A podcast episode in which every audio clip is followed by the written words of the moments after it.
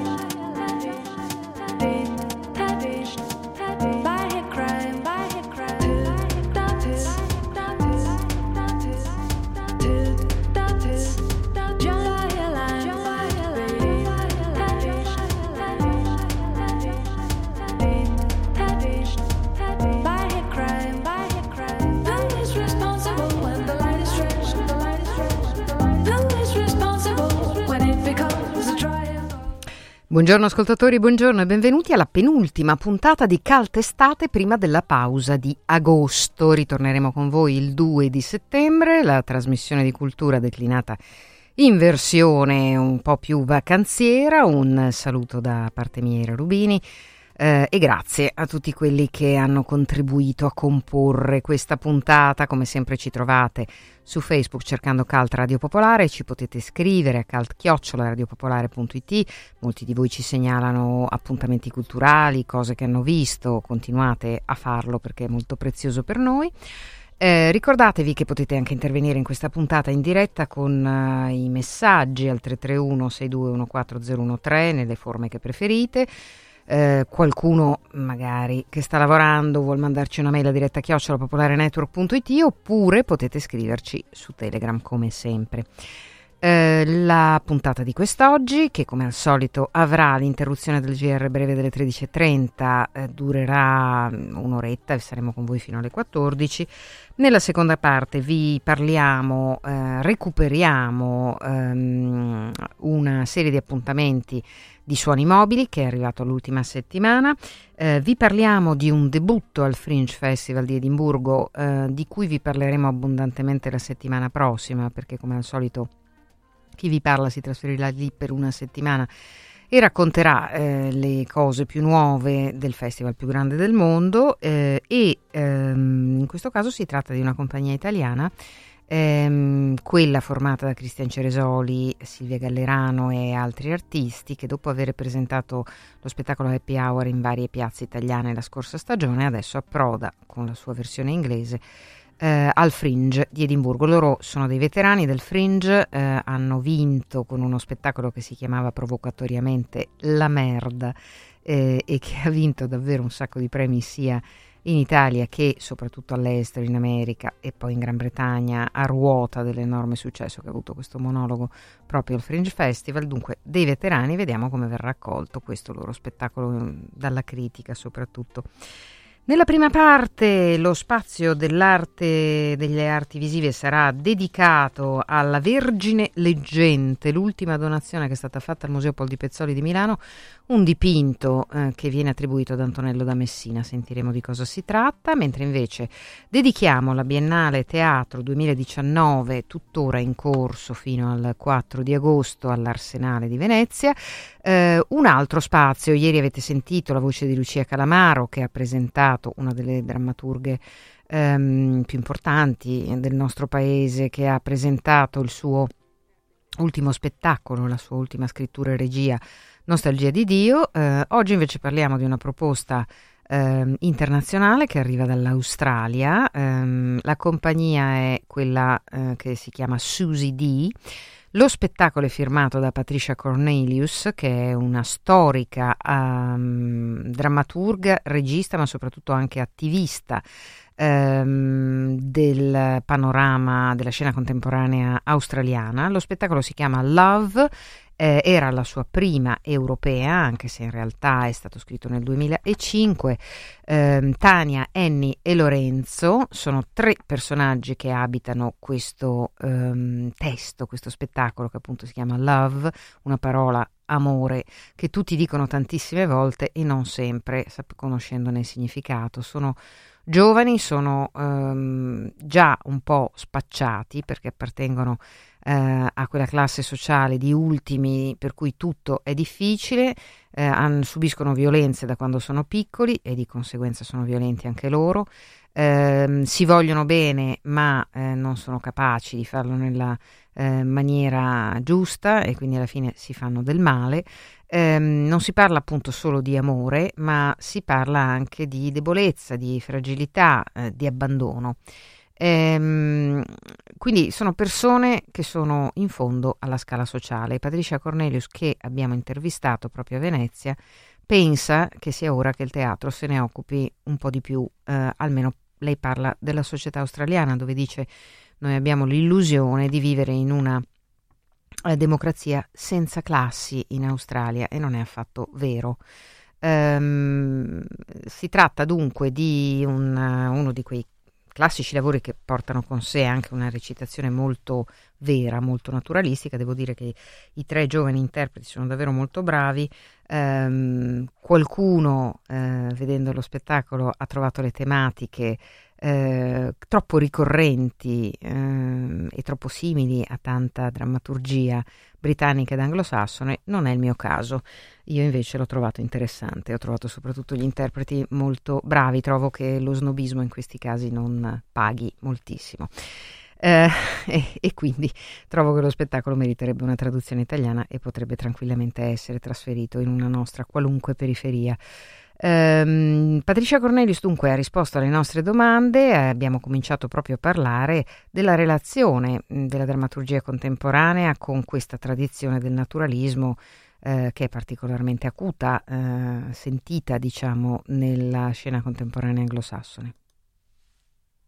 In, in some ways the collaboration was accidental, so e in realtà io mi sono trovata a lavorare quasi per caso con Susie D, però quando ci siamo incontrate abbiamo subito trovato dei punti di contatto, quando mi sono incontrata con i membri di questa giovane compagnia e abbiamo visto che avevamo molte cose da dire e molti punti eh, e valori in comune. A great sort of understanding of abstraction rather than telling everything. E l'altra cosa su cui ci siamo trovati subito d'accordo era anche l'idea di astrarre alcuni concetti, di rappresentarli senza necessariamente spiegare tutto, raccontare tutto, affidarli all'azione scenica in modo che il pubblico facesse il suo percorso mentale seguendo lo spettacolo. Um, we've had a really steady relationship. It's been very, very uh. Sono stata insomma fortunata, dice Patricia Cornelius, perché con la compagnia Susi D abbiamo avuto una, eh, un rapporto diciamo subito molto pronto, molto ehm, efficace. Sentiamo cos'altro ci ha raccontato. It's, it's such a, a fickle thing because sometimes you I, I, I talked recently with some students today mm. about um, seeing a view from the bridge and what a È difficile fare una valutazione su quanto sia attuale un certo tipo di linguaggio naturalistico, di, certo ragio- di, un certo ragionamento su certi personaggi. Ne parlavo con degli studenti proprio qui a Venezia a proposito di uno sguardo dal ponte e pensando che quale testo tuttora pieno eh, di elementi attuali eh, questo, questa drammaturgia rappresenti. Uh, in a, a domesticity that mm. is, um, doesn't enable them. And politically, I feel like it also uh, doesn't catch the Sono peraltro convinta, come ho già detto, e per questo mi trovo bene con Susie D, che non sia il caso di imprigionare i personaggi e di conseguenza anche gli attori che li interpretano in una specie di quotidianità, di domesticità che alla fine li ingabbia e, e che tra l'altro secondo me anche dal punto di vista politico non rappresenta eh, un um, modo per esprimere bene lo zeitgeist di questo periodo.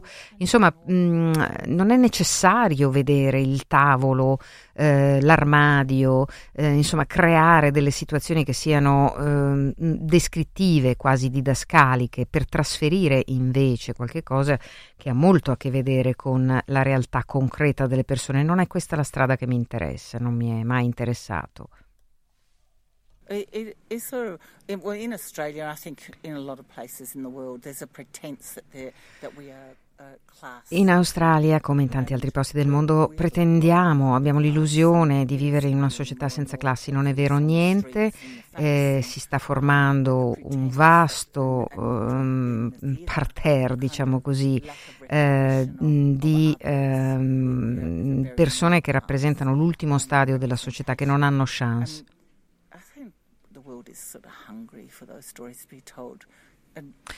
E penso, sono convinta che il mondo in realtà sia affamato di storie che vengono da eh, questa, questo tipo di persone, da questo tipo di situazioni.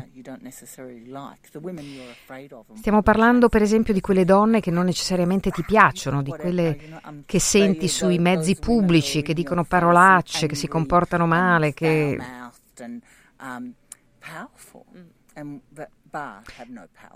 Ma si tratta di persone che hanno una potenza espressiva enorme e che andrebbe rappresentata e che eh, per paradosso non hanno nessun potere.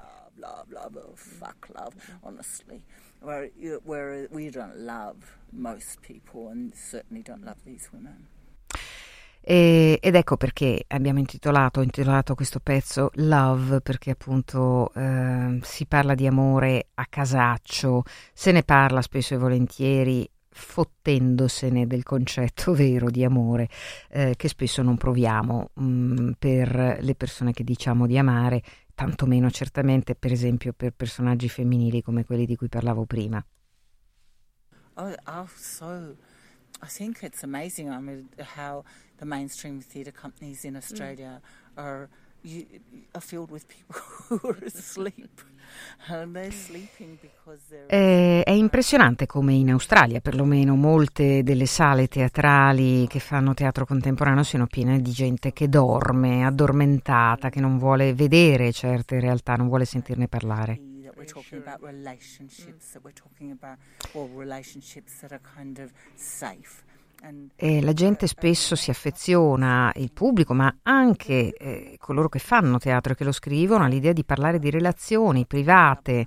Eh, sono tutto sommato abbastanza sicure, rassicuranti, insomma, in quel terreno, quello delle relazioni, soprattutto della middle class, ci troviamo a nostro agio andando a vedere un pezzo teatrale.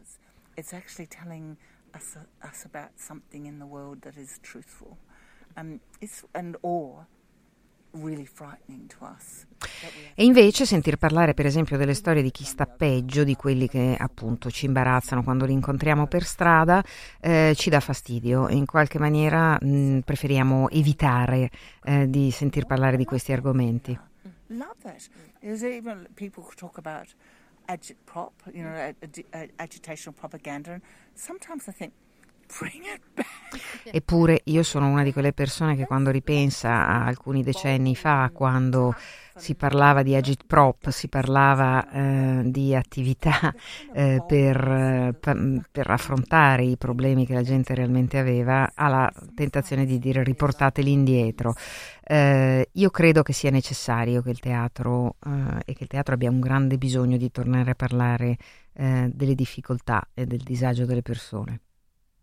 It's hard for me to say without kind of acknowledging that we're in such trouble in Australia because we, we deny our indigenous Faccio fatica anch'io ad ammettere che in Australia in realtà siamo così nei guai in termini di riconoscimento delle discriminazioni e delle differenze sociali.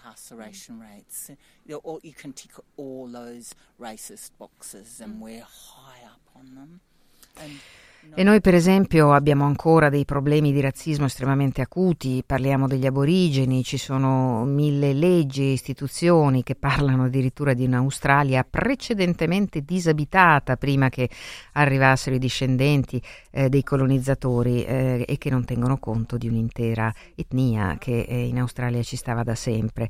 Um, ma è soltanto un piccolo esempio. Europe, Eh, non so eh, giudicare, non voglio farlo, come sia la situazione attualmente eh, nell'Europa, ma qualche volta mi piacerebbe che alcune parti del mondo eh, affondassero in fondo all'oceano eh, per riprendere da dove si è cominciato a sbagliare. Okay, and with these words of hope, we, thank you for your time. No, I'm, I'm just joking because I know, I know you're. We have really beautiful beaches, have really lovely cities. no, please come back with your work. Okay. Thank okay. You. Thank yeah, you so much. Thank. Thanks.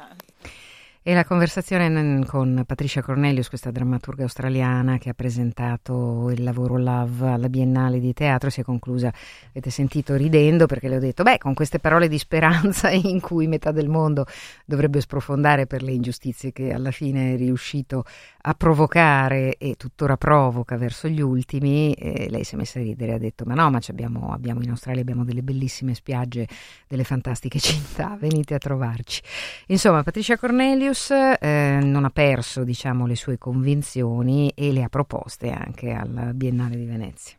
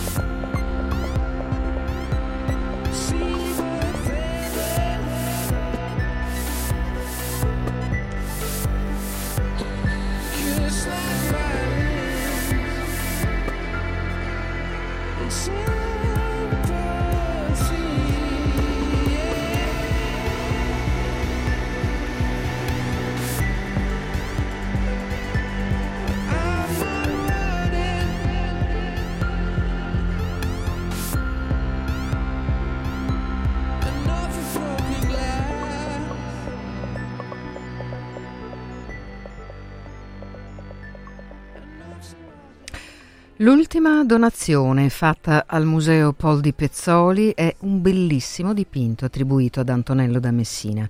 Sistemato nel salone dorato accanto alla Dama del Pollaiolo, arricchisce le preziose collezioni del museo. Sentiamo Tiziana Ricci.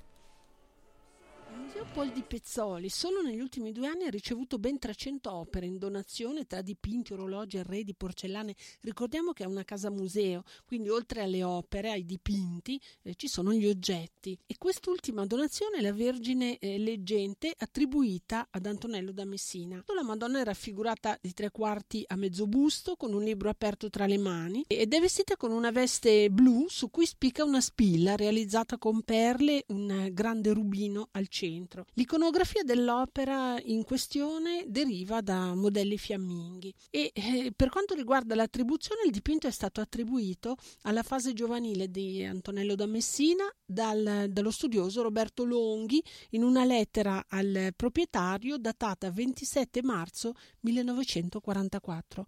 Allora andiamo davanti a quest'opera con il direttore del museo Pol di Pezzoli, Annalisa Zanni. Questa meravigliosa, inattesa donazione edizione che dobbiamo a Luciana Forti eh, in ricordo del padre Mino. È stata una piacevolissima, straordinaria sorpresa e ben dialoga nel Salone Dorato dove ci troviamo con le opere della nostra cultura eh, rinascimentale. Allora, Antonello da Messina noi lo attribuiamo perché ci sono molti elementi che suggeriscono un'opera precoce, quindi del primo periodo giovanile di Antonello da Messina, 1460. Ah, 30 è nato lui. E lui è nato, quindi sono proprio gli esordi. Ma la cosa molto... Questa, quest'opera che vede questa Vergine mh, mm, con questo sguardo intensissimo e assorto insieme, che tiene in mano questo libro con questa legatura, con il velluto fissato, con queste borchie d'oro.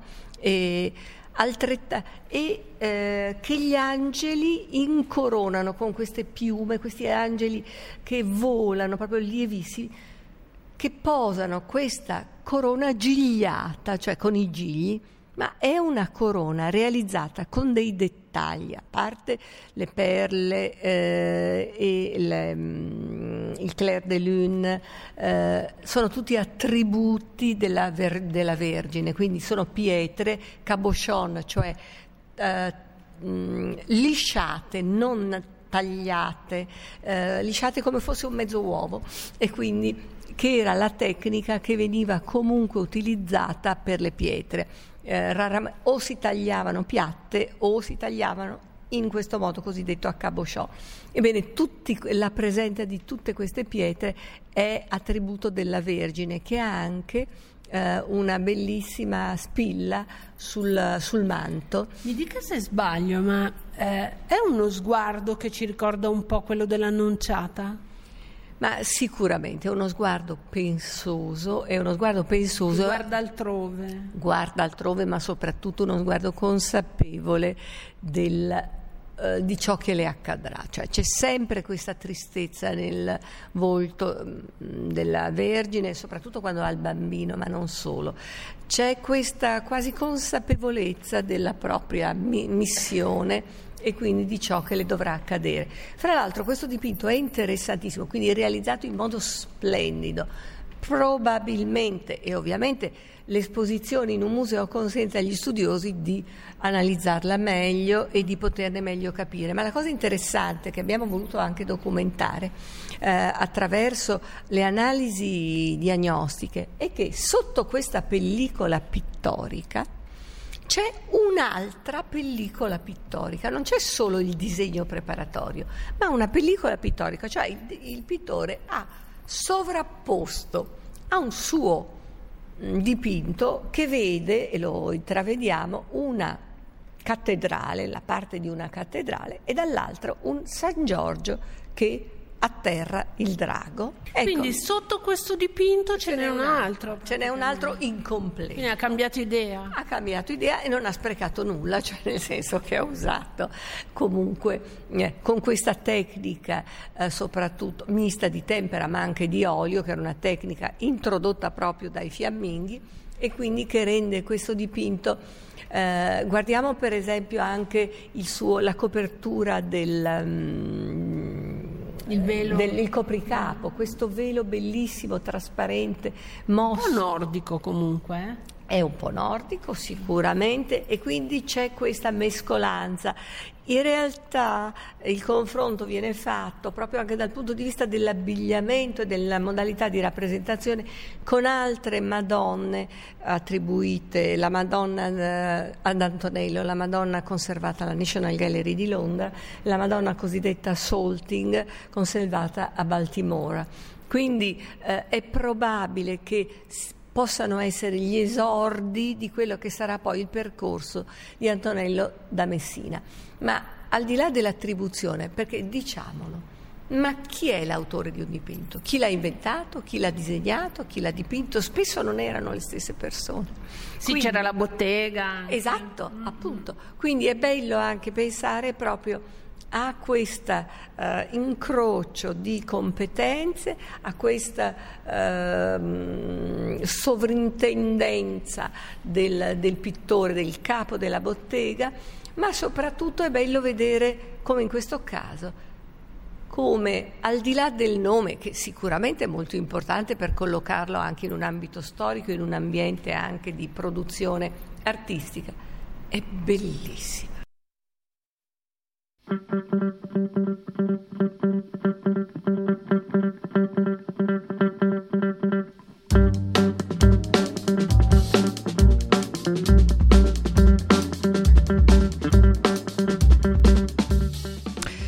E, mh, si trattava dell'ultima donazione al Museo Paul di Pezzoli, questo dipinto La Vergine Leggente attribuito ad Antonello da, Mas- da Messina nel Salone Dorato, accanto alla Dama del Pollaiolo. Eh, potete andarlo a vedere eh, se siete a Milano in questa estate.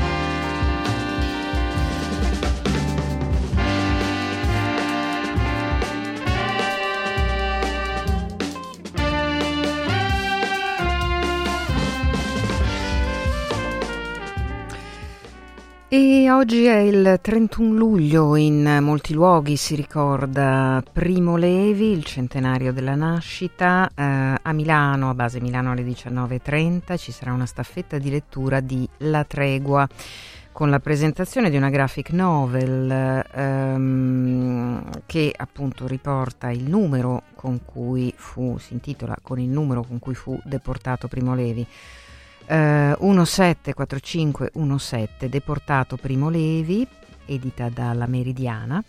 Ehm, e appunto eh, questa poi è la frase che è scritta in 30 lingue diverse su un moni- monumento nel campo di concentramento di Dachau. Ehm, la tregua, una delle opere più celebri scritte da Levi, appunto sarà ehm, letta a partire dalle 19.30 a base Milano eh, uno sguardo al fatto che in tutto il mondo viene ricordato Primo Levi, tradotto peraltro in tantissime lingue, soprattutto la, eh, il suo libro Se questo è un uomo. Eh, interessante che appunto in moltissime parti non solo d'Europa ma anche in paesi ehm, che eh, insomma non è scontato che tributino eh, a Primo Levi un uh, omaggio eh, ci saranno delle iniziative per tutto il 2019 eh, da Monaco di Baviera ad Ankara, Istanbul, ehm, a molte città, tra cui ovviamente Londra, New York, San Francisco, ci saranno iniziative, ve le ricorderemo poi. Eh, man mano eh, che passano i mesi a partire dal gennaio del 2019 oltre ovviamente ad alcune specifici, eh, alcuni specifici appuntamenti che si terranno quest'oggi che appunto è la data in cui si commemora il centenario. Noi terminiamo la prima parte di Cult eh, e diamo la linea alle notizie, fra poco ritorniamo con la seconda parte di questa puntata di Cult Estate, la penultima prima della pausa di agosto, ma ritorniamo presto, ritorniamo il 2 di settembre. Comunque a fra poco, adesso le notizie.